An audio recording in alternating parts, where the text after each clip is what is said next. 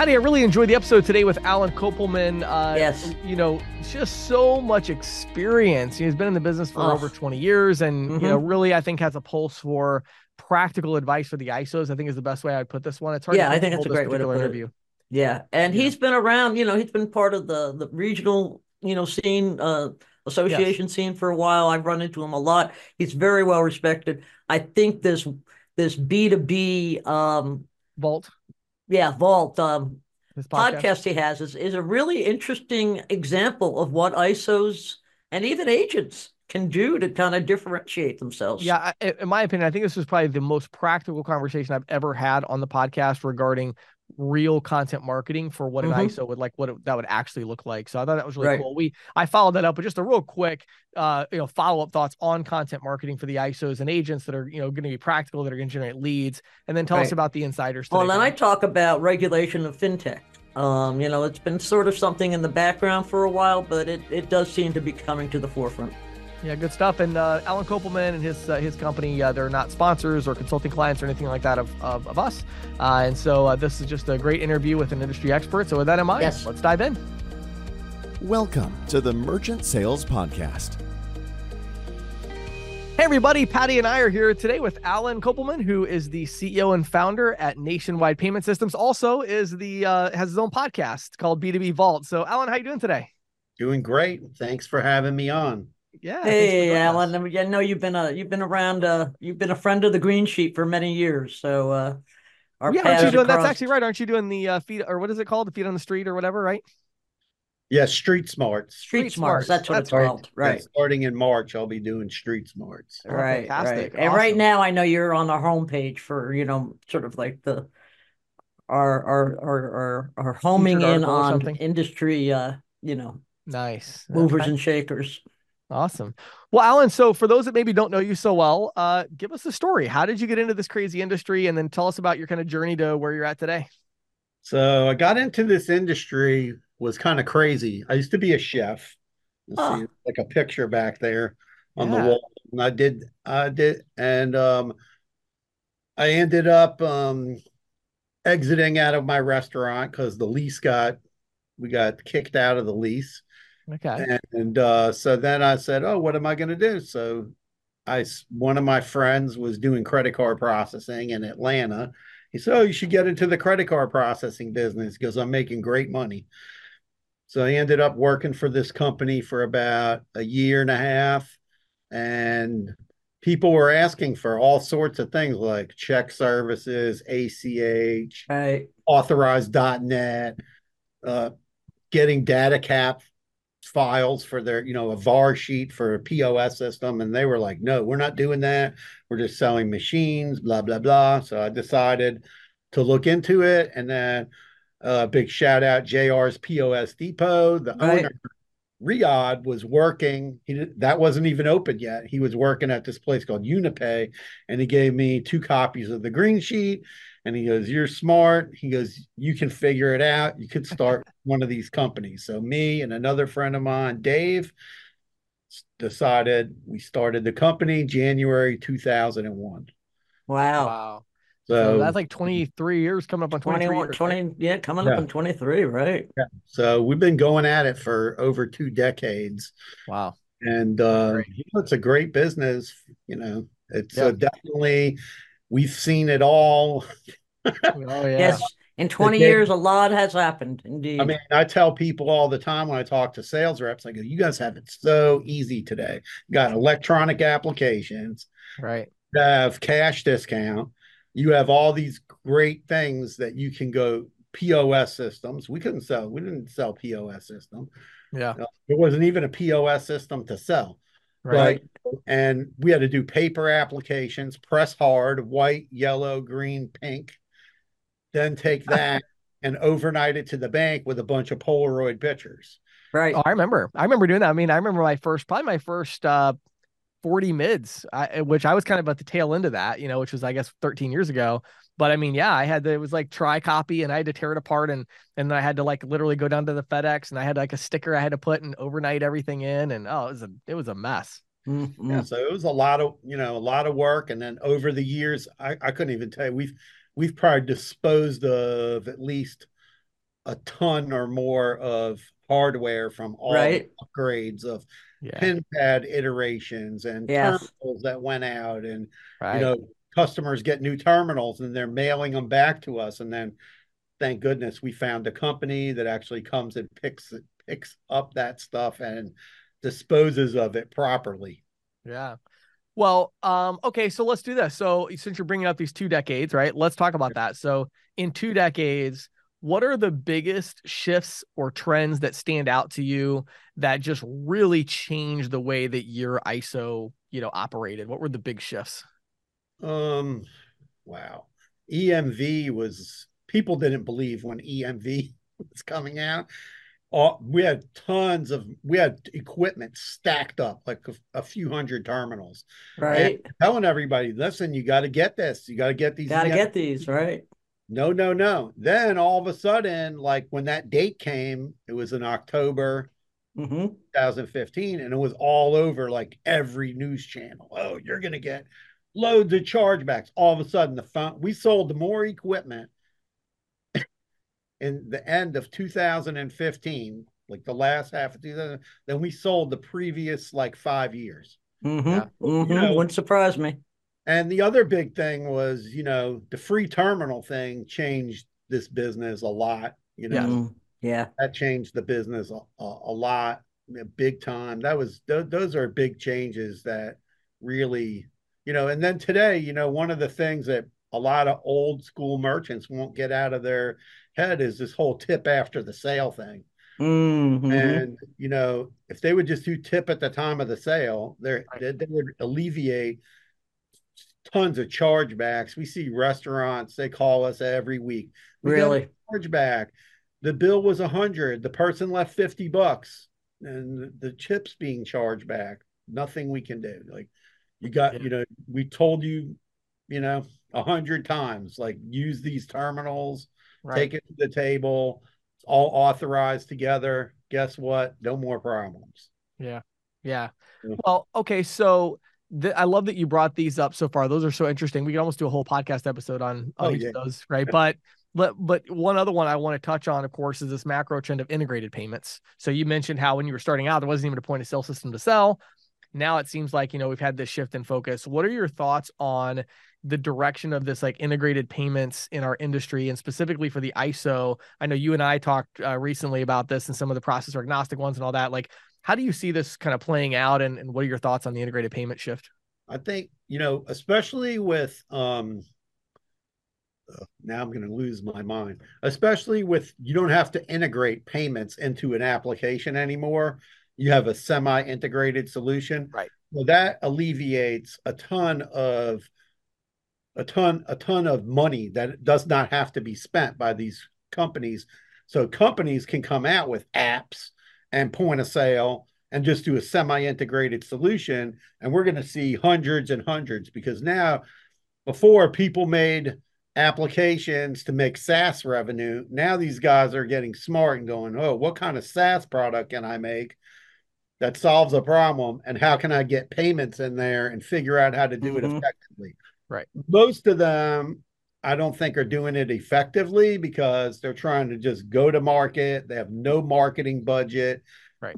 They don't have a plan. They have no marketing plan. And then they go partner with a whole there's a you know a host of payfacs, right, that they go partner with. And then those payfacs don't help them make sales. Right. I think that those right, type right. of companies need to come to ISOs, small ISOs, make deals, do private labels to in order to get to get the sales engine going for stuff like that because otherwise they're just lost in a sea of every a sea. I mean, I've seen people go yeah. out and have 10 clients. I'm like, well, why don't you have more clients? Oh, we don't have distribution. Well, you know, how you know, yeah. you got to get distribution to to get that going. And a lot of ISOs are buying up um, point of sale companies and software, cloud software or right. type software. And as a sales rep, those are the those are the companies that you need to go partner with because they own the whole thing. They own the the the, the software product and the payments. Maybe mm-hmm. you'll make a little less money, okay? But in the long run, you're going to end up keeping those customers longer. So yeah. those yeah. are things to look at, you know, for for the long run.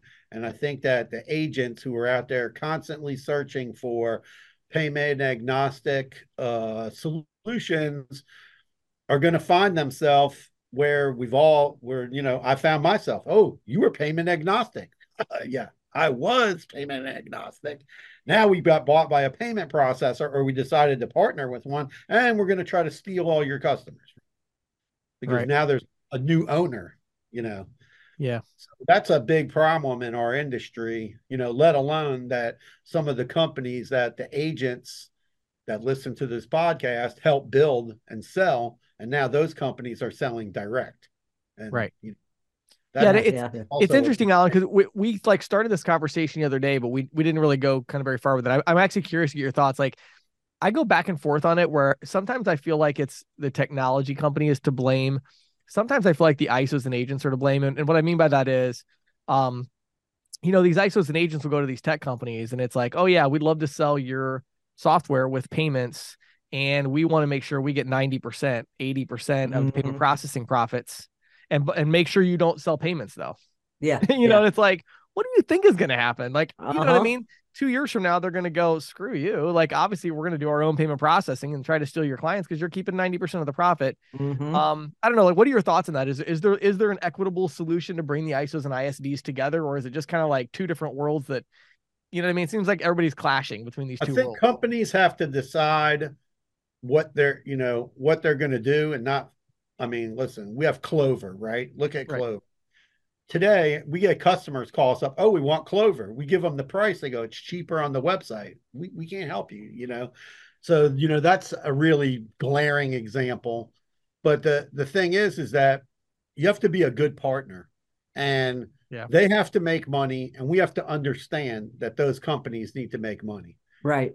As soon as you know, I get reps, they'll come to me. I want a 90% split. I'm like, oh, good for you. Go find I go, it. I go, I'm trying to run an office. Okay. I have five employees. I go, I've got a, a, you know, a space that we pay rent on. We have phones, we have a website, we're providing you with tons of marketing material. We're we're doing everything that we can do, but we can't give you 90%. And right. if somebody is giving you 90%, I'm not sure what's on the schedule way. Okay. So or what is ninety percent of? Well, the right. other thing, right? Well, the other thing I think that's that's interesting there is too, your split. The other big question is going to be, what are you getting? Maybe the Schedule A is clean, right? But then right. what is that company doing? Like you brought up, you know, marketing materials. Um, you know, do, do they mm-hmm. have these strategic relationships? Because again, if if you know, if you look at it, you're like, well, I'm selling for this ISO, and then they've got this technology solution they want you to sell, and it's a different company. Well, mm-hmm. then the technology company and the ISO and you all need to make money from that merchant. Exactly. So, That's why it's better to partner with an ISO that has that has purchased a technology company. There's right. quite a few of them out there. Right. Some of them haven't. They buy these tech. The other thing is, I see ISOs buy a technology company, then they don't know how to take that product and give it to the agents. Right. right? So they have. We, we work with one company now they have like four solutions. I'm like, well, we can be going out selling some of these solutions. Why can't we sell them? Well, we haven't figured that out yet. right. Yeah, and I get it. I mean, there. I talked to one the other day, Allen, uh, really big company everybody would know, and they have a huge agent ISO channel, one of the largest. And they also in the last uh, you know a few years have acquired uh, over 20 vertical specific ISVs. Mm-hmm. And I asked him, I said, what does the agent program look like to get the agents to sell the ISVs, and like we don't have that yet.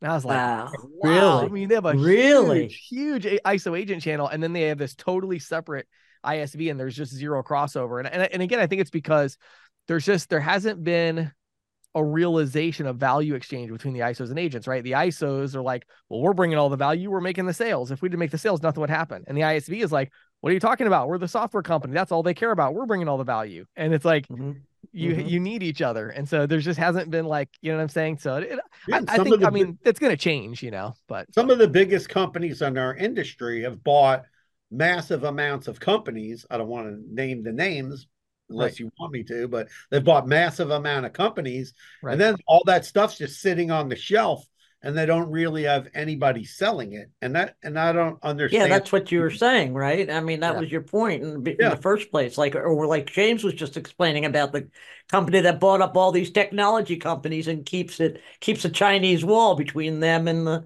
and right. its sales staff i mean duh and then you know we've talked to isvs and we're like hey partner with us right. you know and we'll mm-hmm. help with a go to market strategy right and some of them are open to that and some of them are like no why would we do that and then i'm like well you know um you yeah. sell your don't you want to have more sales i mean we're looking for industry vertical right you know solutions so that we can go we can sell that to people yeah and, yeah yeah, know, yeah. But you know, I was telling one guy that has a SaaS company, I go, "How many merchants do you think you need to be successful?" The guy goes, "A hundred thousand. I go, first of all, where are you going to get the staff, right? Uh-huh. To sell support. that. No, forget and support it. It's, yeah, to support, support, it. Yeah. To support the 100,000 merchants. The guy's like, oh, I don't know. And I was like, I said, if you're a SaaS company and you're able to get, let's say, 500, 1,000, let's say 2,000, that's that's a multi-million dollar company right huge. there. Yeah. You don't need huge penetration like like Toast, right? Right. It's not like you're going after the entire market. You're going after a particular segment of the market. Right. Well, even, Just even get whether it's salons or pizza shots or whatever. You're going after a slice of that segment, right? Right. I mean, yeah, just go after yeah. a piece of it. Get your 2,000 merchants. Have a manageable staff, right?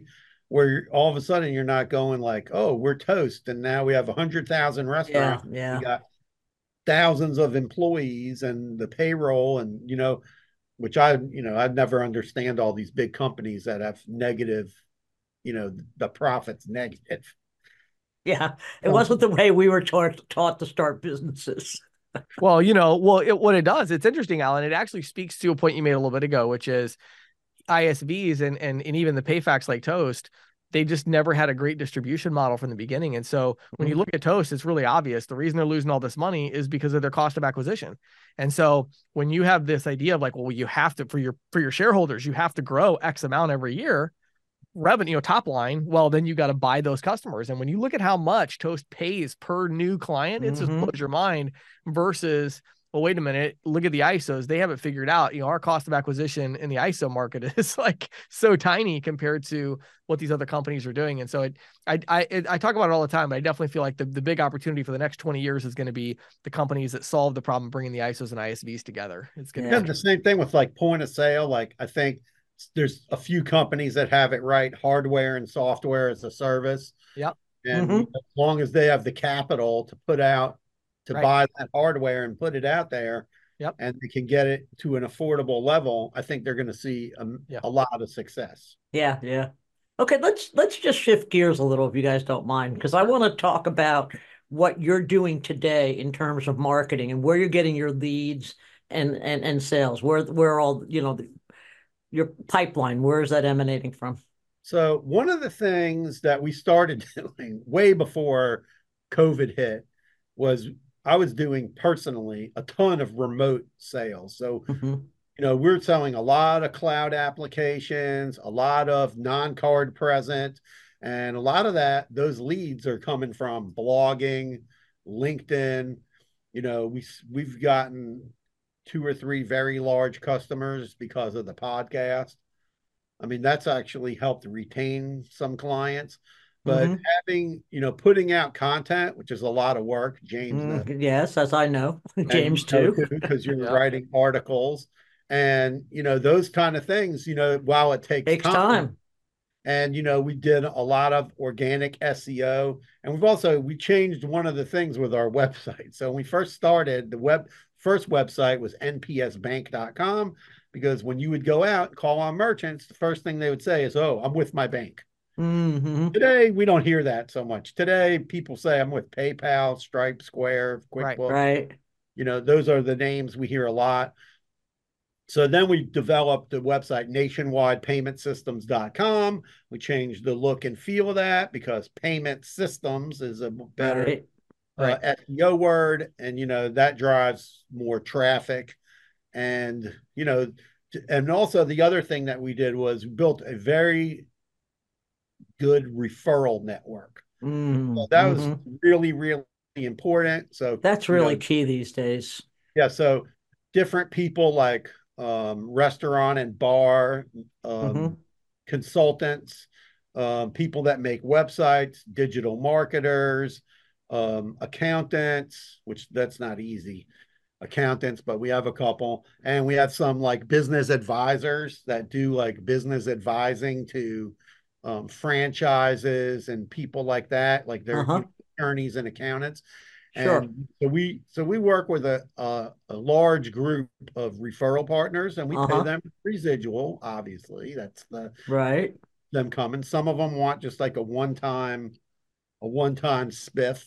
Uh-huh. And we also try to work, you know, try to, you know, tell them like, hey, we're we're looking for the hard case. Like right, right. A client, they can't find the right solution. They mm-hmm. don't, they don't know where to turn. They have like a really not maybe not so complicated, but they have a sales process that, you know, they're not talking to somebody that truly understands like what's the sales process that's mm-hmm. going or they're doing tremendous volume and you know they want to get better pricing so right. we'll, we'll take on somebody that's doing tremendous we have some clients doing millions okay?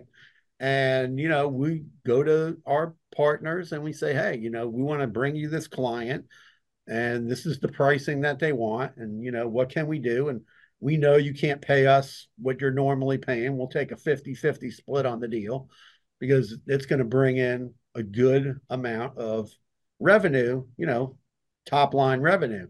Yeah. And that's where you got to work with your ISO partners and to get to be able to bring those deals in. If you're going to go to somebody go, I got a $5 million deal. And I want to keep it all myself. I want 80%. right. Margins, then they're going to be like, we're not really interested in that. Yeah. Yeah. That's yeah. where you got to, you know, have those conversations and go, hey, well, we'll take 60% or 70% mm-hmm, mm-hmm. Because it's better than zero. Right, right. You know, no, go ahead. I'm sorry. No, no, but refer getting referrals is key. Referral key. your clients, you know, and other things we've done. Like we have a newsletter that goes out once a month. We post it on LinkedIn. We post it on Facebook. We post it everywhere, and we just keep keep the content rolling. Right, know? right. No, content is is is critical. Okay, let me, if you don't mind, I want to kind of switch back again to where you and James were talking a minute or two ago about this whole integrated payments idea, the idea, and and how this has changed your approach to to clients, um, and the complexity around processing, say versus ten years ago or even twenty years ago when you first started out. Well, one thing is, I think business owners today, let's segment them into two categories. You have younger business people, like under the age of 40 mm-hmm. and above 40.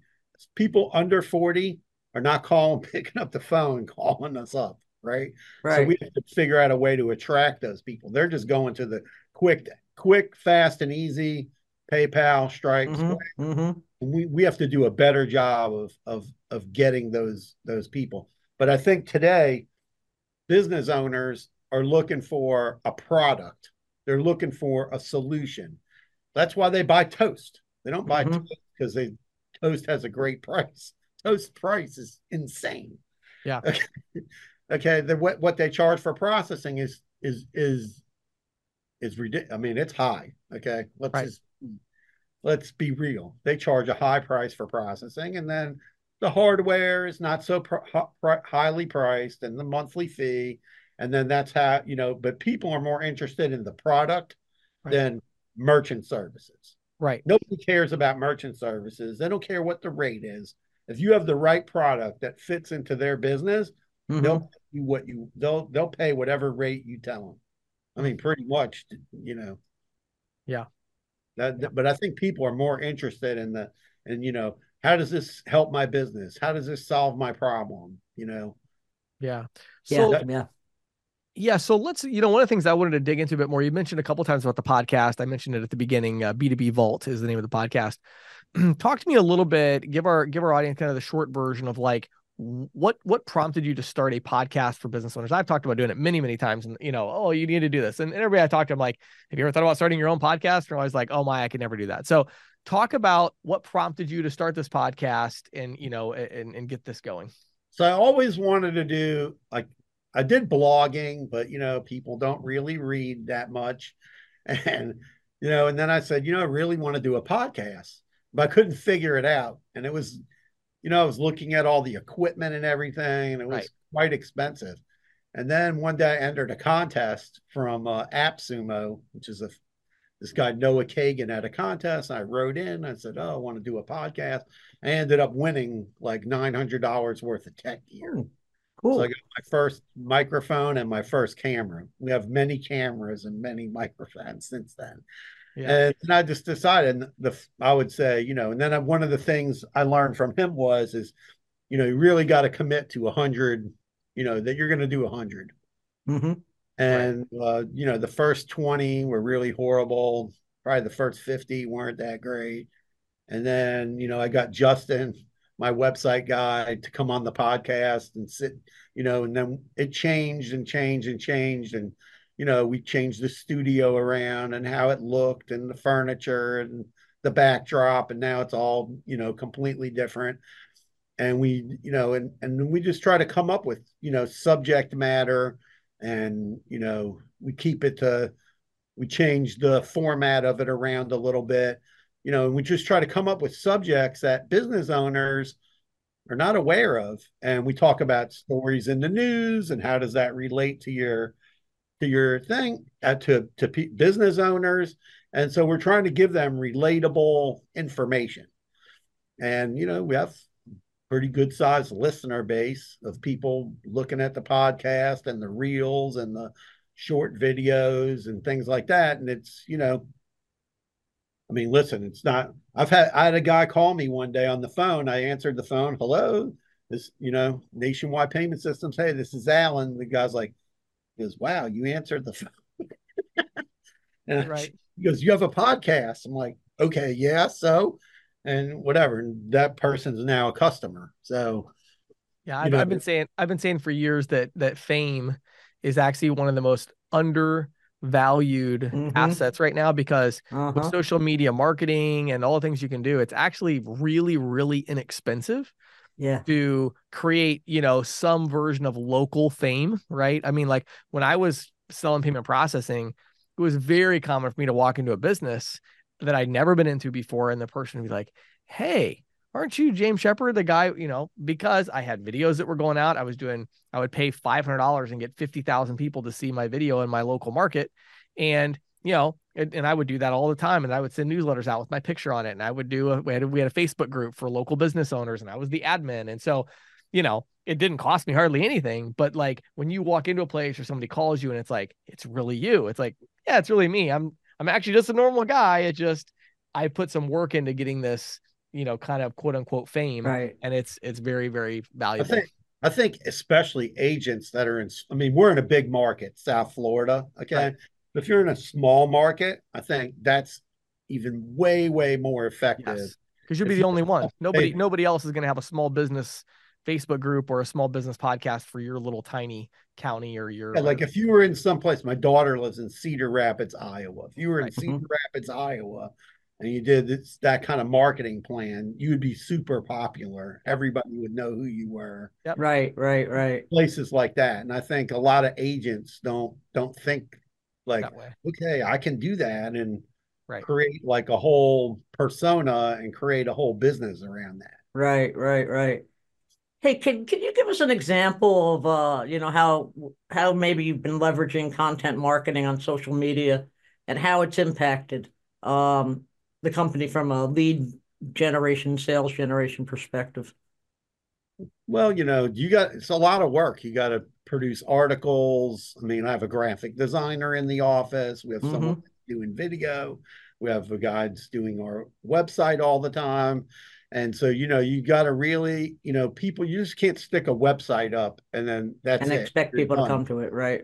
So, you know, and Google is always changing the uh, algorithm. You know, one thing that I always discuss is advertising right? There's no there's no level playing field for advertising. When I first started in this business, I would say the advertising uh, was more le- the the playing field was a lot more level. So, give you an example. We when we first started, we had an ad in the yellow pages says we fix credit card machines. and I want to tell you, we got ton we got one of our largest customers that ended up until they went bankrupt they had about 130 locations right? We landed that customer through that ad. Because people would call up i have a broken credit card machine. The company wants me to buy a new one. It's $400 blah blah blah. And we'd go over there and we'd say oh if you sign up with us we'll fix it for free and we're lucky we have jr's pos depot down the street and we had plenty of t7ps and we just throw a T7P in, get an application filled out, boom, boom, boom, and you know the next thing you know, you got a you got a client. Right. So you know, but the the the playing field's not level today. Google, I mean, listen, uh, Stripe, Square, PayPal, whoever, they can go spend more money in one day than I can spend in a year. Right. So you know, putting the content out there is a way to you know, attract people, and then they see it enough times, and they go, "Oh, let's call this company. Let's talk to them." And right, and that's how you get customers, or even clients that you're considering. You know, they're going to go out and they're going to go look at your website, mm-hmm. maybe look at your blog. Uh, they'll go check you out on LinkedIn. They're going to go look at your BBB. You know, that's what people do. The, you know, I don't know if they put so much into re- I don't think people like believe reviews so much anymore because there's been a lot of abuse in that. Well, well, it's like I think Allen, the point you're bringing up though is so valid because they don't look at you know they don't put a lot of stock in their reviews unless that's the only thing they have to go on. Right. When right when right, people right. when people look you up and they're like, "Wow, let me watch this podcast and let me read this article, let me see their LinkedIn profile," and they're like, "Okay, I, I get a feel for this company and a feel for this person." They're like, "Okay, that's what I believe." If you just leave it to like, well, I'm not going to put anything out there, well, then they're going to have to believe whatever's out there. And if whatever's out there is one cranky customer or mm-hmm. scammer that left a nasty review about you, then uh, that's going to leave a little seed of doubt, you know, in their mind, right? Yeah, so, I mean, I think it's important, you know. Like I used to do a ton of networking too, like go to networking groups right. all mm-hmm. the time and and all that. And I think if you're getting started in the business, that's a really effective way to market to be involved in a lot of networking groups and mm-hmm. you know i wouldn't say chambers because i'm not a big fan of chambers or associations because i think a lot of them just take your money you don't get value out of it so you want to do you want to look at whatever you're doing and see like oh is there is am i getting value you know sure. am i getting am i getting results if you're not getting results move on go do something else sure well, Allen, as uh, as we kind of wrap this up, and it's so interesting because I the whole content marketing is like this conversation that I never get to have with people in our industry. So I'm enjoying right, this. Right, It's um, a conversation you and I tend to have with each other because yeah, we, we talk about it, other people. Nobody, yeah. so this is really cool. I, I think you've really maybe opened the eyes of our audience a little bit to see like okay like you could actually do this i think that's great um mm-hmm. but as we wrap this up what i'd love to hear from you is you know final thoughts is there any kind of piece of advice that you would give for the ISO that's maybe they've been in the business 10 years, 15 years, 20 years, and they're seeing, you know, how it's a lot harder to get out there and walk in and just cold, you know, because I got to sell people that are using Toast or Square or Stripe or whatever it is. Um, what advice would you give them to become more relevant? What do you, what do you wish somebody would have told you sooner, maybe? I don't know if I, anybody would have told. I think if I, I don't know. You, you have to, you have to really think hard about like I've talked to people and they go, "Oh, I want to make my own POS." I think that's just too expensive. I think if you're in the business and you want to maximize what you're doing, I think you got to find the right partner, get you know, let them offer you the split they're going to offer you, learn how to sell whatever product it is they have, a POS, a software product, and work with them and that's how you're gonna that's how you're gonna grow that's how you're gonna grow your business. Yeah. Trying to piece together all these agnostic pieces together i think in another couple of years that most of those companies are going to either be gone or get bought by somebody or partner with the payment processor. And then it's going to be very very difficult you know to look at. I mean, I've seen people in the Facebook group that that James has, and there was some people in there recently, and they're like, "Oh, this POS company got sold to this other company, and now they're stealing all the customers." We actually lost two large restaurants to that. There was nothing we can do, and the company went and forked over to the merchant a whole boatload of cash too, on right. top of that. So you know, that's just something that I think people need to really forget about this whole agnostic thing. Um, I refuse to work with these agnostic companies. I don't believe them because I think one day they won't be agnostic anymore. Because once they sell, they sell, and then that right. person told you they're agnostic has, isn't there has yeah. no say anymore, and you're basically right. done. So yeah, I, yeah, I mean, it's like think of it from a buyer's perspective, right? If you went out, if you were a let's say you're a private equity firm and your job is to buy companies and make them three times more valuable than they are today in seven years. Like that's basically what you're supposed to do as a private right. equity firm. So you buy this company and they're a processor agnostic point of sale solution and they have 5,000 hair salons using their processor agnostic solution. you come in as the buyer, you now have to triple the value of the company. What do you do? Payments. Payments. You didn't make promises to anybody. You didn't tell anybody you were going to stay agnostic. You didn't tell anybody that was your plan. You just bought the business. What are you going to do? I know someone who just did that in the salon business. A guy came in, bought this salon software company that was barely surviving off SaaS revenue. Boom, he put in payments and yep. you know, he 10x the company. Right. So it's yeah. it's it's just it's happening and it's happening so much that it's it's just difficult i think and there are some good processor agnostic companies i think still but it but to your point it's like it's really going to be tougher and tougher for them to not take the buyout offer or to not do the, the payment processing just because from a market perspective like man they there's a lot of untapped value there right yeah yeah yeah believe me i've been on phone calls where they're like well we're very sorry to tell you but they don't own the company anymore. We own the company. We're going to do whatever we want. And I'm right. like, uh, yeah. Yeah. And they don't want to share revenue. And a lot of them don't want to share revenue. And we built their, you know, where'd they get the 5,000 customers? From the sales community. Right. And then they just take them and they just flip them. And then that's it. You're done. Yeah. I mean, yeah. That's, you know, so there's I, not a lot we can do with that. I mean, I think you just got to rethink – the today i think you just got to rethink the business you know and the other thing i think people need to think about is is this cash discount train going to keep going mm-hmm. or is there going to is it going to come to a halt i mean mm-hmm. You know we saw the video from the guy at w wsaa right the guy from visa i would love right. to get him on a podcast robert johnson come on the podcast with me and Jane and Patti. Uh, yeah.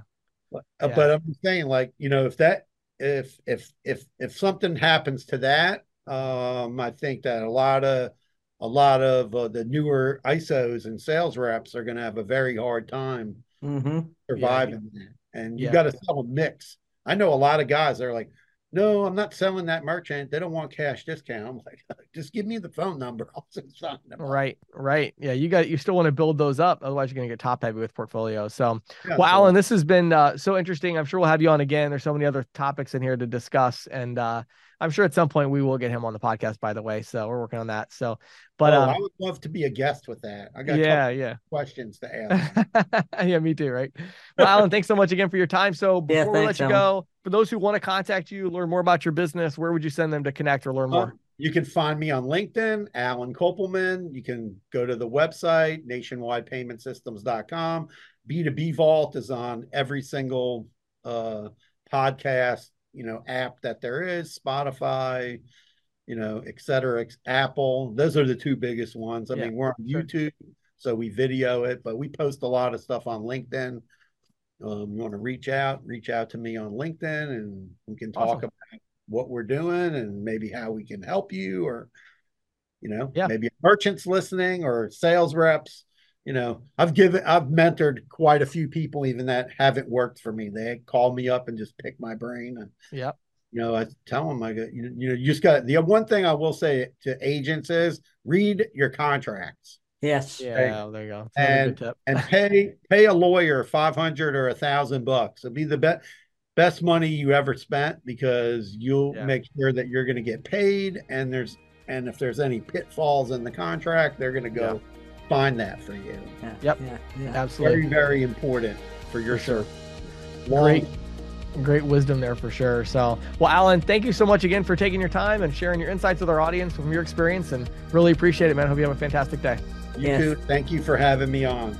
Peace. Thanks for being here man well, this episode is brought to you by Nativia Banking Services. Of course, Patti talks a little bit about that in the insiders today. Mm-hmm. Um, but I, would really encourage you, if you have not done so already, head over to nativia.com slash banking to learn more about how you could, uh, you know, sell banking services and all that. But also, if you go to nativia.com slash ISO, you'll learn more about how you can sell the services to get residual income, generate mm-hmm. margin, and all that.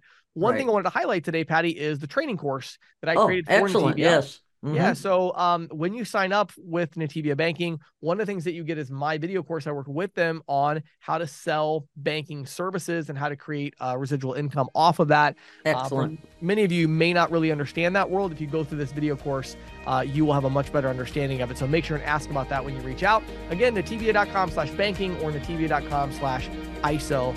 Check it out. This is Questions from the Field, brought to you by ccsalespro.com the leader in merchant sales training and technology. If you are an individual merchant sales professional, visit ccsalespro.com forward slash training to get a free 14 day trial of our All Access Pass. If you manage a team of merchant sales professionals, visit ccsalespro.com forward slash ISO to learn how we can help you grow. And now, here is Questions from the Field with James Shepherd. So, Patti, I just want to follow up real quick on the whole content marketing thing and take a couple minutes. Um, you know, obviously something I'm really passionate about, as as mm-hmm. you know, and um, you know, the thing about it is that it works. That's the thing I wanted to say about it as I'm talking to Allen is I think it's such a great example when you watch, you know, listen to this interview or you get to watch it on YouTube and just to see Allen and see this the shift in his business where and you know, and again, he's not, you know, you go to follow him on LinkedIn, his posts aren't getting a thousand likes they're getting 10 15 20 likes and but but i think what happens is even his podcast you know i don't know how many listens he gets but you know the thing i think is so interesting patti with uh, like let's take a podcast as an example right um if I if I told somebody, hey, if you started a local podcast, I bet you could get a hundred downloads a, a, per episode. Right. Well, most people would be like, oh, that's not even worth it. That's nothing. If what? I but if I said to them, hey, once a week, 100 local business owners are going to gather yeah. in a local stadium and uh-huh. they're gonna they're gonna let you speak to them for an hour.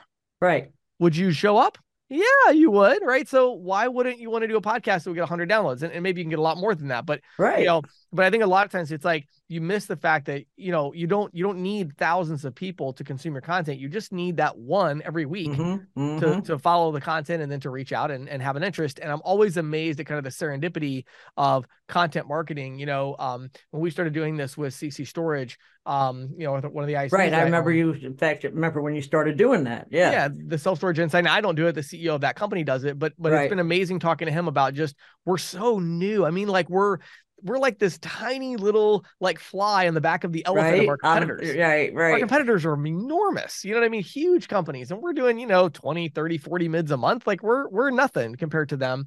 But yet you wouldn't believe the people in that industry that have reached out to Ben and been like, "Hey, can I get on your podcast?" And like, and there's this there's this reputation and this this legitimacy that we get and so many self-storage property owners that you know they'll fill out a forum on or do google google adwords or something come to our website and then we'll call them and they won't pick up and then two weeks later they come back to the website and we talk to them and they're like well i went to your website initially and i was kind of like oh i don't know but then I was searching something else and then you popped up again and I saw your podcast and then I saw this ebook that you had and I was like, wow, this is the company uh-huh. I want to work with. Right. And so right. there's this validation. So it's not just top of the funnel, it's throughout the entire funnel. Exactly. It's it's how we all buy things today, if we're honest. Exactly. Like, we look right. into things, we research, we read. So that's how people are buying things. So let me just encourage you, just jump in. Okay. It's it's actually not that expensive. It's not that that terrible or anything. You know, it is does take some work. Um, but you could easily, if you started a podcast and said,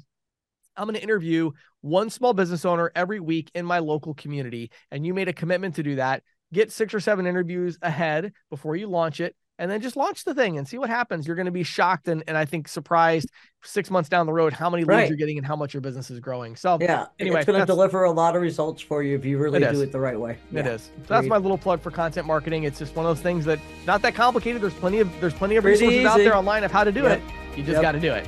So yep. that's my thought today. This is the Insider's Report with Patti Murphy, brought to you by the Green Sheet. For nearly 40 years, the Green Sheet has been the go to source for news, analysis, and educational tools that empower and connect payments professionals. If you're not reading the Green Sheet already, check it out on the web today at www.greensheet.com. Okay, so James, there's a movement afoot in Washington to clamp down on financial technology firms that skate that skirt federal regulation.